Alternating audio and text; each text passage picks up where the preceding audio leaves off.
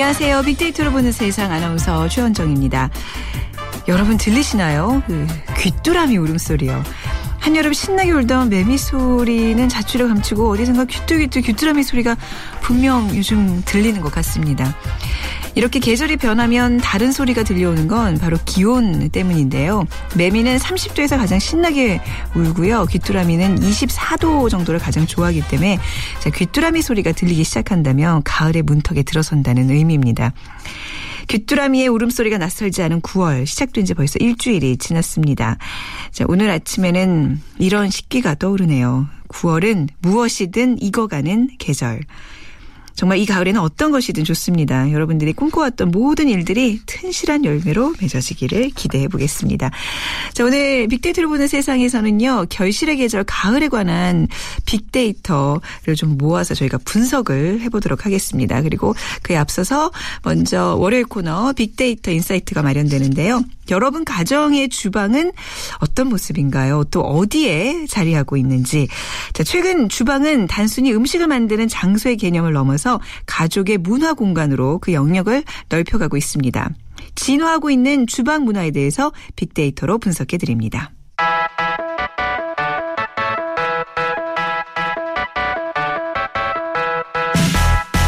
마음을 읽으면 트렌드가 보인다.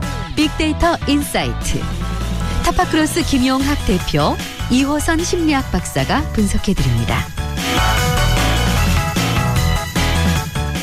네, 빅데이터를 통해 라이프스타일과 소비 트렌드를 분석해보는 시간이죠.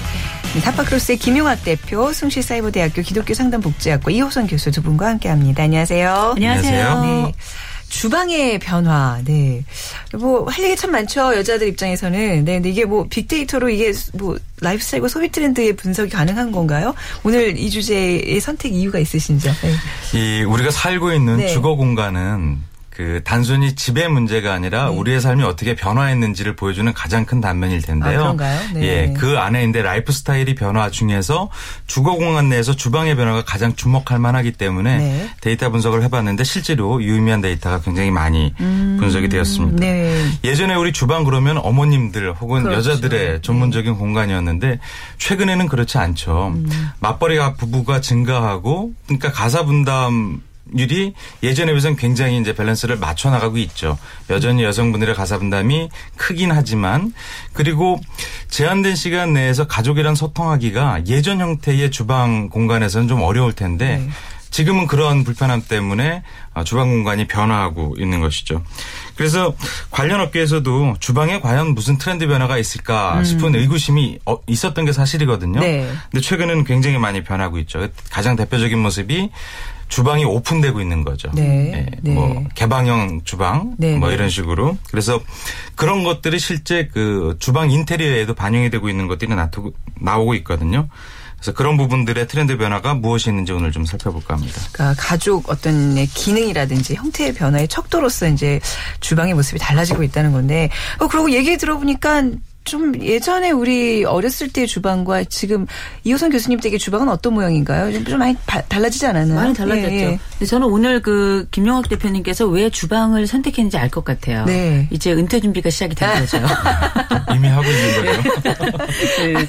그런데 지금 생각해 보면 제가 어릴 때부터 지금까지 주방에서 어떤 일을 했었고 어떤 모양이었는가 생각해 보면 네. 제가 한 초등학교 조금 지나서 중학교 이럴 때까지만 해도 왜 부엌 아래로 부엌을 가려면 마루에서 아래로 훅 내려가는 어. 내려가서 바닥에 타일이 깔려 있고 네. 양쪽에는 그 이제 그 가스레인지가 아니라 그 뭐죠? 연탄 보일러. 네. 예, 그렇게 있는 고전적인 부엌이 약간 개량된 형태였다가 음.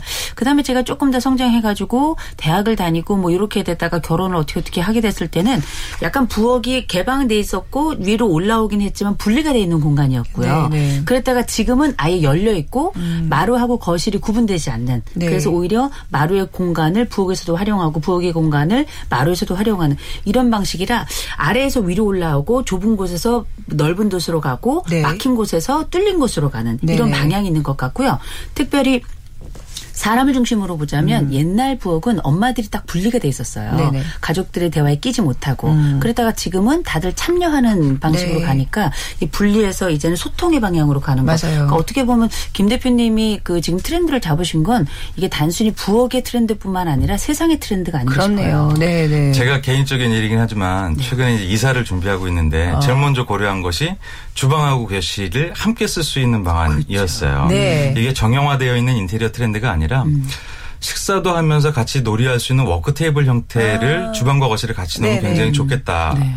근데 이런 것이 이제 필요에 의해서 나오는데 그 필요가 그 얼마 안 되는 가족이 음. 같이 소통할 수 있는 공간을 하나로 만, 만들어 놓지 않으면 분리될 네. 수밖에 없잖아요. 그렇죠, 네. 그런 것들을 좀 개선하고자 하는 욕구가 있는 거죠. 그러니까 요즘 이렇게 요즘 저 인테리어 하는데 가보면 아주 큰 테이블을 놔서 거기서 식사도 하고 거기서 공부도 하고 소파를 안 하고 그냥 거기서 같이 TV도 보고 뭐 이러는 게좀 네. 유행인 것 같더라고요. 예전에 또 생각해 보면 요리하는 설거지하는 엄마의 뒷모습을 항상 이렇게 봤는데 그러네요. 저희 지금 저희 개인 저도 제 개인적인 얘기입니다만 집에 아일랜드 식탁이 이렇게 가운데 있고 설거지를 하면서 많죠. 같이 식- 식구들과 눈 마주칠 수 있게 이렇게 돼 네. 있거든요. 그러니까 일하는 모습이 아름다워 보일 수 있는 실제로 트렌드? 변화 네. 중에서 가장 큰게 네. 그 지금 말씀하신 아일랜드형 식탁의 아, 출현입니다. 네. 이게 예전에 보면은 그 서구 드라마나 미드 같은 거 보면은 그런 형태가 되어 있는데 네. 이제 우리나라에서도 그런 형태의 주방이 어. 많이 출현하고 있는 거죠. 근데 약간 왜 요리하다 실수하잖아요. 뭐 떨어뜨리면 대충 이렇게 넣어 뭐 이렇게 다시 넣고 근데 그게 안 돼요. 이게 다 지- 그렇죠. 가족들이 다 지켜보고 있어요. 아일랜드 네. 그 주방은요. 네. 그래서 실제로 아일랜드 주방에 대한 빅데이터를 분석을 해보니까 2년 전에는 아, 연간 한 12,000건 정도의 담론이 있었는데 지난 1년간에는 3만 건 정도가 나왔어요. 약 한 140% 이상 증가를 한 것이죠. 네. 그래서 주방의 연관어를 차- 어, 분석을 해보니까 1위가 거실로 나왔습니다. 그러니까 실제로 거실과 주방의 통합을 고려하고 있는 소비자들이 굉장히 많다는 것이죠. 특히 이런 아일랜드 주방이 선호되는 그 주거 공간의 스타일을 살펴보면 빌라형 주거 공간이 1위로 나왔고요. 그 다음에 아파트 다음에 이제 오피스텔 이런 형태로 나왔고요. 아일랜드 주방을 선호하는 소비자들을 계층별로 보니까 신혼부부들이 가장 높았고요. 네. 다음에 자녀가 있는 가정 그리고 아이 교육을 위한 목적으로 아일랜드 주방을 고려하는 유형이 약 8% 정도로 분석이 되었습니다. 네. 그러니까 아일랜드형 주방은 확실히 가족들과 소통하기 굉장히 좋은 것 같아요. 이게 설거지 끝나고 돌아왔는데 다들 다른 얘기하고 있어서 대화에 참여 못한다고 이런 일이 나오거든요. 예. 그러니까 확실히 그 가족 전체의 분위기, 그러니까 주방의 어떤 구조 하나만으로도 분위기가 확 달라질 수 있다는 거를 얘기하는 거죠. 그렇죠. 아일랜드 식탁 일단 있어 보이잖아요. 네. 예, 좀 있어 있는 집에서. 근데 요새는 되게 많이 대중화됐는데, 네. 근데 이 아일랜드 식탁이 가지고 있는 몇 가지 변화, 아까 네. 가족의 그 변화를 가져올 만한 몇 가지 특성이 있는데요. 그 중에 하나가 뭐냐면 이제 아이들이 보통 옛날에는 따로 공부를 하다가 아일랜드 식탁이 나오면서 엄마는 엄마들을 거기서 일을 하며 동시에 아이들은 거기서 또 숙제를 하거든요. 네. 아주 아이들 감시 센터로 너무 아우, 좋습니다. 좋아요. 맞아요. 이제는 뒤 엄마 뒤통수에서 딴짓을 하지 못하는 거죠. 이 감시하는 것뿐만 아니라 네. 좋은 의미의 감시도 있어요. 네. 이 너무 유아적 아이가 시야에서 사라지면 굉장히. 예, 아, 그렇죠. 위험한 일인데 네, 네. 주방이 오픈되어 있으면 이제 네, 그런 네. 것들을 동시에 할 수가 있는 거죠. 네, 아이가 맞아요. 어리시군요. 음, 그러니까 아직 예, 아직. 돌, 돌도 안 됐잖아요. 네. 네. 그- 그렇지 않으면 생각할 수 없는. 네. 그또 하나는 뭐냐면 이제 가족들이 그 엄마가 하고 있는 일에 대해서 일의 결과 우리는 나온 음식만 먹었잖아요. 일의 과정을 볼 수 있다는 게또 네네. 굉장히 중요해서 제가 볼 때는 이 아일랜드 식탁 문화라는 게 하나의 평등의 공간으로서 상징적 의미를 갖지 않나 싶어요. 아, 평등의 공간이다. 네. 자, 김 대표님, 그러면 이제 이런 주방, 뭐, 거실 변화가 있다면 가구들도 분명히 좀 달라지고 있지 않을까 싶은데요. 그렇습니다. 공간이 변화하니까 네. 공간을 어떤 스타일로 채울 것이냐에 대한 트렌드가 틀림없이 있게 될 텐데요. 지난번에도 소개드렸던 것처럼 스칸디나비아 디자인이 여전히 굉장히 큰 인기를 끌고 있습니다. 스칸디나비아 디자인이라는 어떤 거를 말하는지 좀 구체적으로. 어, 네. 굉장히 간결하지만 디자인적인 감각이 네. 되어 있고 어. 어. 떤 큰 구조를 바꾸는 것보다는 작은 소품 가지고 아. 소통할 수 있는 분위기를 만드는 것. 약간 북, 북유럽 스타일이라고 봐야 되죠. 그렇습니다. 네. 음. 최근에 북유럽이 굉장히 인기인데요. 어, 북, 그 북유럽 스타일의 소품이나 가구로 주방을 꾸미는 이유는 따뜻한 느낌이고 감각적인 인테리어 연출이 가능하다라는 의견이 가장 많이 이제 네. 분석이 되었는데요. 북유럽 대부분의 나라들이 그 문화가 네. 음. 가족 간의 소통을 중시하는 특징을 갖고 있죠. 그래서 공간도 혹은 인테리어 디자인도 그런 형태의 느낌을 줄 수 있게끔 되어 있어서 엄마들한테 큰 인기를 끌고 있고요. 네. 품목별로 보면은 쿠션이라든지 액자 같은 작은 소품이 아, 가장 크게 이제 순위를 차지하고 있었고요. 다음에 아일랜드 식탁이라든지 혹은 조명, 그릇, 수납장 같은 것들이 이제 차지를 하고 있었습니다. 네. 실제 최근에 라이프 스타일 샵에 가면 이런 형태의 품목들이 대부분 북유럽 스타일로 이제 구성이 되어 있는 것들을 쉽게 살펴보실 수가 있을 거예요. 이게 저도 굉장히 Scandinavian 스타일 좋아하는데 왜 처음에 시작을 이렇게 안 하면 이거 한꺼번에 바꾸기가 힘들잖아요. 네. 그래서 요즘 저희 꿈은 이제 결혼 11년 차인데 싹 다 이렇게 바꿨으면 하는 게 욕망이 그쵸. 있거든요. 근데 그게 참 안 돼요. 네. 1년에 한 네. 번씩 바꿨으면 좋겠어요. 네, 뭐 Scandinavian 스타일 좋아하세요, 이호선 교수님? 아, 음. 그 스타일이라고 네. 말씀하셨는데 저는 네. 그렇게 한번 해보려고 그랬더니 엄청 지저분해지더라고요, 아, 집이. 네. 이거저거 다 갖다 놔 가지고요. 그런데 사실 이게 스타, Scandinavian 스타일이라고 하는 게 결국은 가지고 있는 몇 가지 특징인데 가족의 온도를 높이는 게 그 목적이 있다고 네. 생각을 해요. 그 첫 번째가 일단 그 아기자기하고 따뜻한 분위기는 가족들이 돌아오고 싶은 곳이 가정이라는 것 그걸 아주 명료하게 보여주고 또 하나는 이렇게 내가 따뜻하게 돌아올 곳이라는 건 결국 쉼이 있는 곳이거든요. 그렇죠. 그러면서도 이 방식이 가지고 있는 주요 장점 중에 하나가 가족 각각의 개성도 잘 드러낼 수 있다는 음. 거예요. 그 제한된 우리가 그 가구는 움직이기가 어렵잖아요. 네. 그런 작은 소품들이 잘 활성화되면서 그 각 방마다 아이들이 네. 가지고 있는 특성이나 부모가 가지고 있는 각 특성들을 잘 드러내줄 수 있기 때문에 함께 있지만 또 따로 있을 수 있고 따로 네. 있지만 그 따뜻함은 잊지 않는 그런 가족 분위기를 이 가 그 지금 우리가 얘기하고 있는 Scandinavian 스타일이 네. 잘 보여주고 있지 않나 싶어요. 음, 확실히 이제 어떤 쉼의 공간이 외부에서 그 가정 안으로 들어오고 있는 그 트렌드가 좀 느껴지네요. 네. 실제로 국가별 이 디자인 트렌드를 보면 네. 미주 스타일과 구주 스타일이 좀 확연한 차이를 보이고 있어요. 색감이라든지 아니면 어, 패브릭 같은? 소재에서도 네. 어, 좀 오크 와잘 어울리는 것 같은 느낌이 나는 것들은 미주 가구, 즉 미국식 가구에서 굉장히 많이 드러나죠. 오크, 네. 네. 네. 근데 이 북유럽은 왠지 자작나무하고 아. 어울리는 것 같은 그래서 색깔의 이 색깔의 톤도 네. 조금씩 다르죠. 아. 좀 밝고 뭐 이런 느낌은 북유럽 스타일이고 네. 좀 웅장하고 네. 좀 아늑한 느낌 나는 것. 네. 클래식한 건 좀 미주 쪽. 예, 미주 쪽 스타일이 강하고요. 네, 어, 이렇게 말씀하시니까 굉장히 그 가구 전문가 같은, 예, 풍모가 지금. 그, 뭐, 주방의 의미가 확장되면 가구뿐만 아니라 주방 가전 제품의 변화도 좀 있을 거 아니에요? 주부들이 가장 크게 고민하는 것이 바로 수납의 문제입니다. 네. 아, 그럼요. 예, 주방에 네. 들어가면 이게 정말 그릇 종류도 많고 여러 가지 주방 소품들이 굉장히 많은데 이런 것들 다 드러내놓고 쓰자니 굉장히 불편하고 네.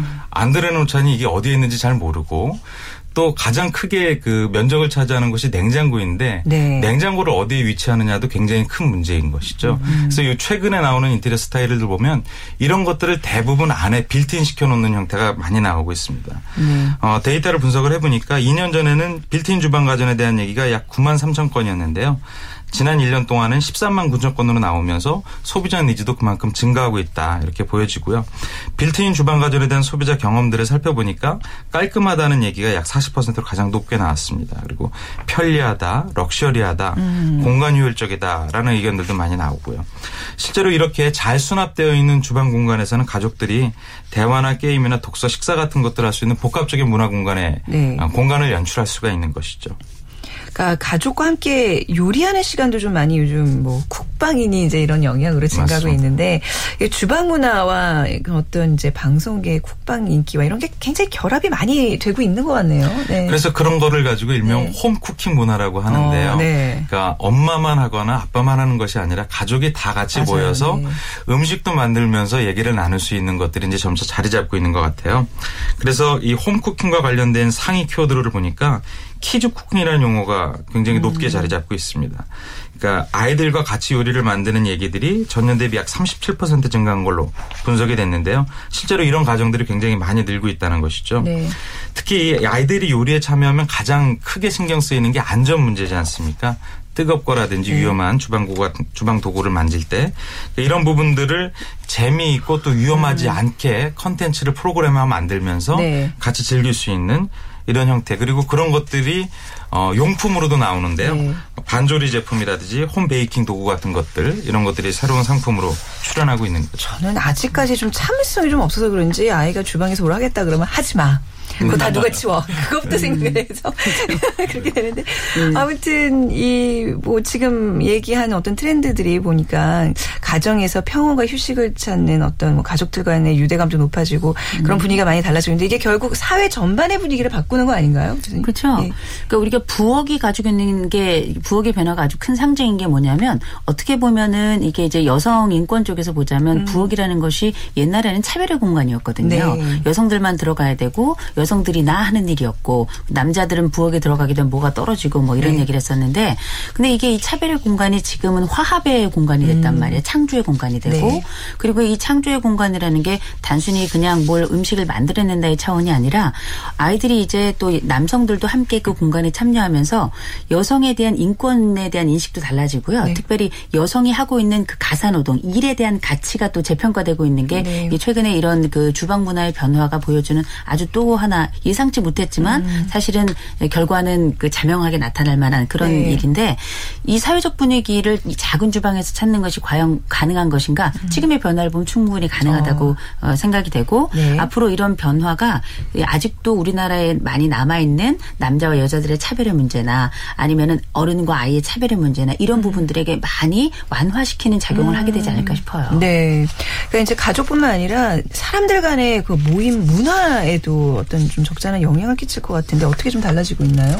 제가 얼마 전에 kinfolk 트렌드를 소개시켜드리지 않았어요? 네. 뭐였죠? 저는 포크가 깜빡깜빡해서 그 대가족, 뭐 친척 아, 네, 네. 이런 형태의 네. 이제 뜻을 갖고 있는데 아, 네. 여럿이 모여서 소통할 수 있는 것이 결국에는 인생의 행복이다라는 그런 가치에 동의할 수 있는 것이죠. 음. 네. 예전에 열심히 살았고 그리고 건강하게 열심히 살았는데 이제는 더 아름답게 음. 건강히 살고 싶자. 근데 이런 것들이 가족에서도 가정 내에서도 이루어지고 네. 음. 사회에서도 이루어지는 것이죠. 그래서 어 예전에도 소개했었던 어 social dining이라는 그런 문화들도 있습니다. 네. 가까운 사람들이 이제 open형 주방에 모여서 같이 음식을 나눠 먹으면서 얘기를 하는 형태. 음, 네. 그 이런 것들이 가족 내에서도 이제 이루어지는 스타일들은 계속 증가할 것이겠죠. 네.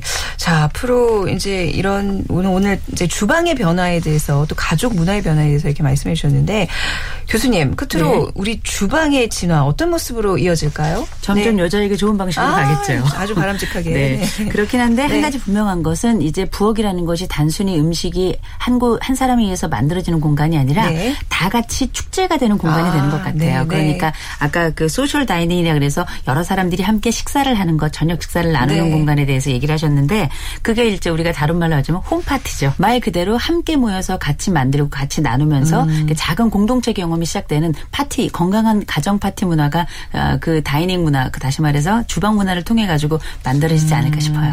결국 주방의 이런 변화가 어떤 건강한 가족 문화 또 더 나아가서는 아주 바람직한 사회적 문화로 이렇게 변화하고 있는 그 흐름을 오늘 좀 살펴보면서 굉장히 마음이 평온해지고 흐뭇하네요. 네, 아주 바람직한 얘기들 오늘 좀 나눠봤습니다. 오늘 두 분 말씀 잘 들었습니다. 고맙습니다. 네, 타파크로스의 김용학 대표, 숭실사이버대학교 기독교 상담복지학과의 이호선 교수와 함께했습니다.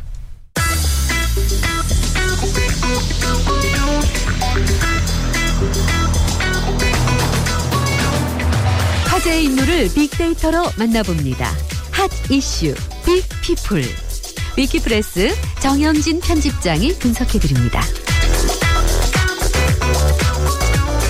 화제 이슈를 빅데이터로 분석해 드립니다. 위키프레스의 정영진 편집장 어서 오세요. 네, 안녕하세요. 정영진입니다. 예, 오늘 진짜 9월이 벌써 어, 9월이네 했던 게 엊그제 같은데 일주일이나 흘렀어요. 그렇습니다. 아무래도 좀 9월의 어떤 계절적 상징은 가을 아니겠습니까? 네. 예, 가을이라는 키워드 오늘 좀 분석을 해볼까요? 그렇습니다. 혹시 네. 뭐 요즘 가을을 좀 느끼세요? 어떠세요? 아직 좀 네. 계속 뭐 덥습니까? 예, 더위가 좀 이어져서 잘 모르겠어요. 뭔가 이렇게 옷이 바뀌면 가을인데요. 아직 네. 저는 여름 옷 그대로 입고 다니고 아, 있어요. 그 여러 네. 뭐 신호로 아마 네. 가을을 좀 느끼실 수는 있을 것 같은데 네. 특히 아마 어, 방금 말씀하신 것처럼 어, 온도 변화가 일단은 가장 크겠죠. 그리고 네. 그 온도 변화, 변화를 살펴볼 네. 수 있는 게 아마 의상이 아닐까 싶은데 그래서 어, 지난 한 주일 동안 어, 가을과 관련돼서 어떤 이야기들이 많이 좀 오고 갔는지 그거 좀 살펴봤고요. 네. 그리고 작년 같은 기간엔 또 어떤 얘기들이 있었는지도 한번 함께 살펴봤습니다. 그래서 음. 네. 작년에 비해서 올해 가을이 좀 빨랐는지 혹은 네. 작년과 다른 가을에 대한 느낌은 또 어떤 게 있는지 이런 것들을 좀 살펴봤는데 네.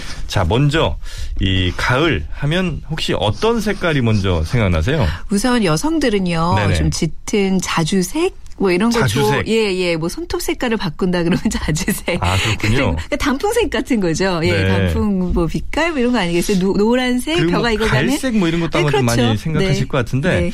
이게 올해랑 작년이랑 좀 다릅니다. 일단 어떻게? 컬러부터 어떻게 다르냐. 네. 작년에는 컬러 순위가 네. 언급된 가장 많이 언급된 순위를 보면 작년은 white, black, brown, gray, blue 이런 순서였거든요. 그러니까 왜 가을에 white black이 나오죠? 아, 그 그랬나요? 작년에는 오. 그만큼 어 물론 이제 그때 당시 어떤 뭐 컬러 트렌드 같은 것도 있었겠습니다만 네. 그 가을 느낌이 그렇게 많이 들진 않았던 이유가 하나 좀 있었던 것 같고요. 네. 또 하나는 이 white와 black이라는 그 옷을 살때 네. 어, 어떤 패션을 정할 때 이 흰색과 검정색 그래도 이제 가장 자주 등장하는 그런 네. 단어였기 때문에 올해도 역시 white와 black은 어, 마찬가지로 1, 2위를 아, 차지했는데 그렇습니까? 네. 어, 그 다음을 좀 살펴보면요. 올해는 카키색의 등장을 좀 우리가 어, 눈여겨 좀 살펴볼 수가 있을 것 같습니다. 음. 네. 작년에는 어, brown과 gray, blue 순이었다면 올해는 blue가 빠지고요. 네. 이 카키 그리고 gray, brown 순 이렇게 이제 색깔이 좀 바뀌었거든요. 네, 네. 그래서 이런 바뀐 색깔로도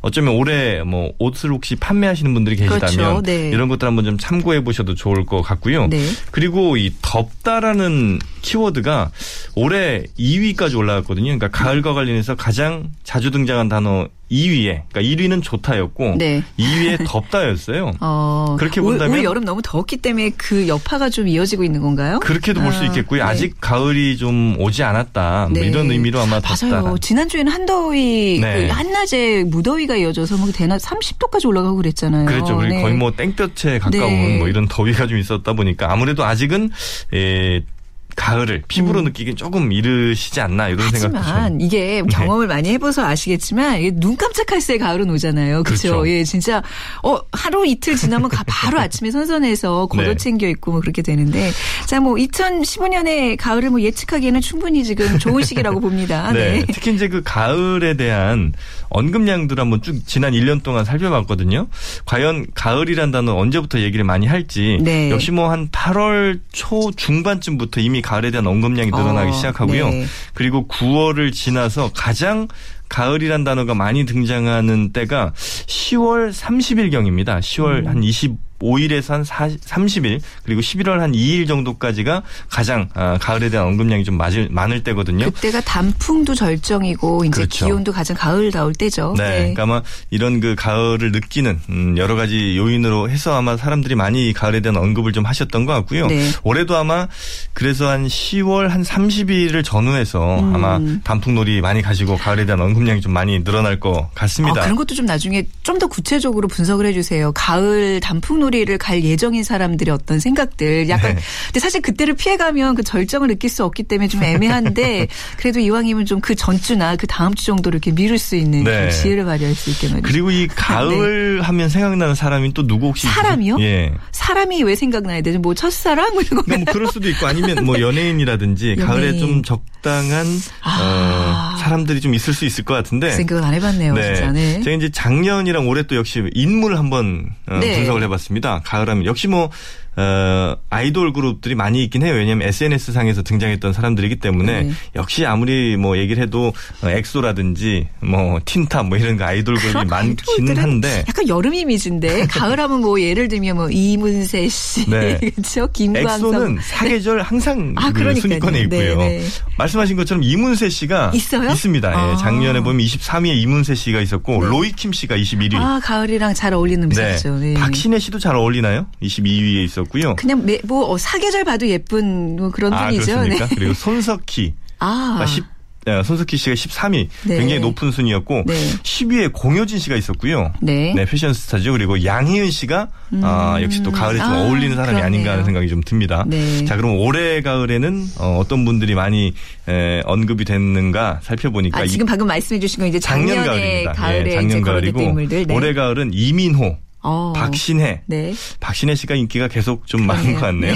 네, 그리고 아, 이종석 씨, 네. 네, 그리고 뭐 CN블루 이회수 씨 좀 있었고요. 네. 또 이문세 씨는 역시 올해도 어, 네. 꽤 상위권에 에, 등장을 했는데 올해는 도종환 시인이 또 네. 올라왔거든요. 아마 가을하면 또 시가 생각나고 그렇죠. 그러다 보니까 이 도종환 시인도 함께 생각이 난 게 아닌가 싶고요. 상품 혹시 뭐 생각나시는 거 있으세요? 아 상품이요. 네.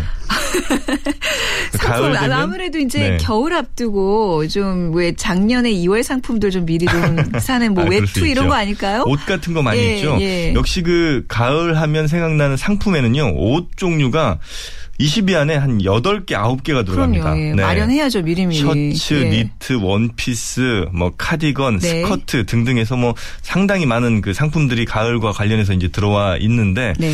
어, 특히 이제 이 작년 같은 경우에는 어, 커피가 6위 정도에 올라와 있거든요. 네. 그러니까 가을하면 또 커피도 역시 생각나는 어, 음료수기도 하죠.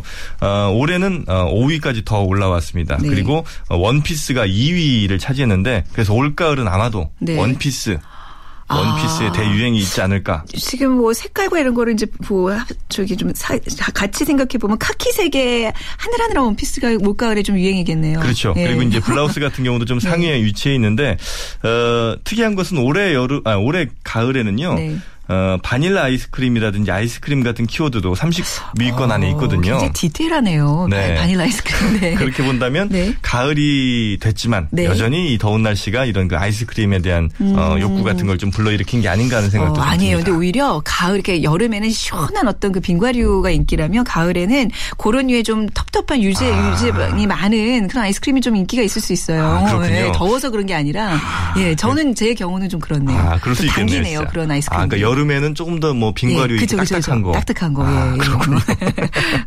네, 하여튼 뭐 이렇게 어뭐 철이 바뀌면 이제 사고 싶은 상품들도 있으실 수가 있고 네. 또뭐 먹고 싶은 음식들도 많을 텐데 이런 그 빅데이터 분석을 음. 하다 보면 이런 사람들의 욕망 같은 것들을 읽을 수가 있거든요. 때문에 아, 우리 또 뭐 소매하시는 분들 네. 또 장사하시는 분들께서는 아, 이런 그 빅데이터 자료 같은 것들을 아, 우리 빅데이터로 보는 세상을 들으시면서 그렇죠. 또 미리 파악을 해놓으신다면 네네. 어쩌면 네. 장사에 좀 도움이 되지 않으실까 하는 생각도 좀 듭니다. 그러니까 지난해도 그렇고 올해도 그렇고 봄 여름에 너무 이슈 들이 많았었어요. 네. 그래서 이제 많은 뭐 자영업 하시는 분들 또 사업하시는 분들 뭐 경제 전- 전체가 다 좋지 않았잖아요. 근데 약간 이런 가을에 어떤 키워드들 분석해 보면 네. 경제가 좀 살아날 거라는 예측도 좀 조심스럽게 가능해 볼까요? 네, 아무래도 뭐 네. 상품 들어온 에, 상품 이제 그 언급된 것들 좀 살펴보면 역시 네. 뭐 의류 같은 것들이 많이 좀 있었는데 어, 이런 의류에 대한 많은 관심들이 결국 이제 소비를 좀 이끌 수 있지 않을까 이런 생각도 좀 해보긴 하고요. 음. 네. 또 하나 이 떠나다와 쓸쓸하다 이런 키워드 들도 꽤 많았거든요. 네. 그렇게 본다면 올가을엔 좀 여행 음. 아, 이쪽으로도 좀 많이 좀 살아나지 않을까. 올 여름 뭐 봄에는 많이 좀 못 떠나셨던 것 같은데 네. 올 가을엔 그래서 어디론가 좀 떠나시는 이런 네. 가을이 좀 되지 않을까 하는 생각도 좀 조심스럽게 해봅니다. 네, 왜 흔히들 이제 가을은 남성의 계절이라 그러잖아요. 근데 그런 뭐 차이도 있나요? 봄하면 좀 여성들의 어떤 언급량들이 더 많아지고 네. 성별 차이도 혹시 나타나요? 일단 이 SNS 상에서는요, 그 성별을 저희가 이제 알 수가 없기 때문에 연령과 성별을 알 아, 그렇구나. 없기 때문에 네네네. 그런 그 디테일한 분석은 어떻게 보면 이제 여론조 사나 네. 설문조사가 조금 더 이제 정확할 수 있겠습니다만 갈수록 요즘 그 뭐 인스타그램이라든지 여러 SNS들이 어 연령도 어느 정도 추측이 가능할 만큼 기술적으로 네. 좀 발전을 하고 있거든요. 네. 때문에 아마 한 수년 안에 아 이런 뭐 정말 아주 타겟팅이 명확해질 수 있도록 음. 이런 그 연령이라든지 성별, 뭐 계층 혹은 지역 네. 이런 것들을 분석을 할 수 있지 않을까 이런 생각을 해봅니다. 하지만 네. 아직은 연령, 성별은 좀 구분하기는 좀 어려웠고요. 네. 다만 이제 뭐 어, 단어들을 통해서 여성들이 조금 더 많이 쓸 만한 단어들, 뭐 예쁜이라든지 네. 뭐 고맙다, 푸른 뭐 이런 이제 단어들을 통해서 우리가 유추는 할 수 있겠습니다만 아직까지 그 어, 단어만으로 이 문장만으로는 조금은 구, 구분하기 좀 어려운 상황입니다. 네. 그러니까 이제 뭐 기업의 마케팅을 하시는 분들이나 이렇게 사업에서 이제 뭐 어떤 물품을 팔아야 될지 고민하는 분들 말고도 방송 관계자들에게도 가을이라는 그렇죠. 건 굉장히 중요한 키워드거든요. 네. 근데 이제 그동안 여름에는 뭐 쿡방 먹방이 막 떴다면 글쎄요. 가을 하면 좀 어떤 게 좀 주목을 해야 될까 뭐. 예견되는 게 있으세요? 일단은 그 어, 떠나다, 네. 즐기다. 그리고 뭐 쓸쓸하다 이런 거 이제 쓸쓸하다는 좀 전에도 말씀드렸습니다만 네. 분명히 어떤 그 어, 여행 관련된 이런 음. 컨텐츠들이 인기를 어. 좀끌 것 같거든요. 네네. 그래서 뭐 아마 케이블 TV 등에서도 뭐 여행 관련 프로그램들이 요즘도 뭐 있긴 합니다만 네. 아마도 가을에는 그 외로운 마음을 좀 채워줄 수 있는 그리고 맞아요. 호기심을 좀 채워줄 수 네네네. 있는 이런 그 여행 프로그램들, 여행 컨텐츠들이 좀 인기를 끌지 않을까 한번 예측을 그렇겠네요. 해보겠습니다. 그 인생에 있어서 가을이라 그러면 어떤 그 중년 남성들의 어떤 지적 욕구도 좀 자극할 수 있는 지식을 대 방출하는 그런 프로그램도 좀 괜찮을 거라는 역사 저널 생각. 그런 아직 그 얘기가 그래요. 세계인 뭐 지금 정영진 씨 출연하고 계시네. 어, 깨알 같은 홍보. 네, 감사합니다. 자, 오늘 정영진 씨와 함께 2015년 가을을 함께 예측해봤습니다. 오늘 고맙습니다. 네, 고맙습니다. 네, 저 빅데이터로 보는 세상 오늘 여기까지 함께하겠습니다. 내일 오전 11시 10분에 다시 찾아뵙죠. 지금까지 아나운서 최현정이었습니다. 고맙습니다.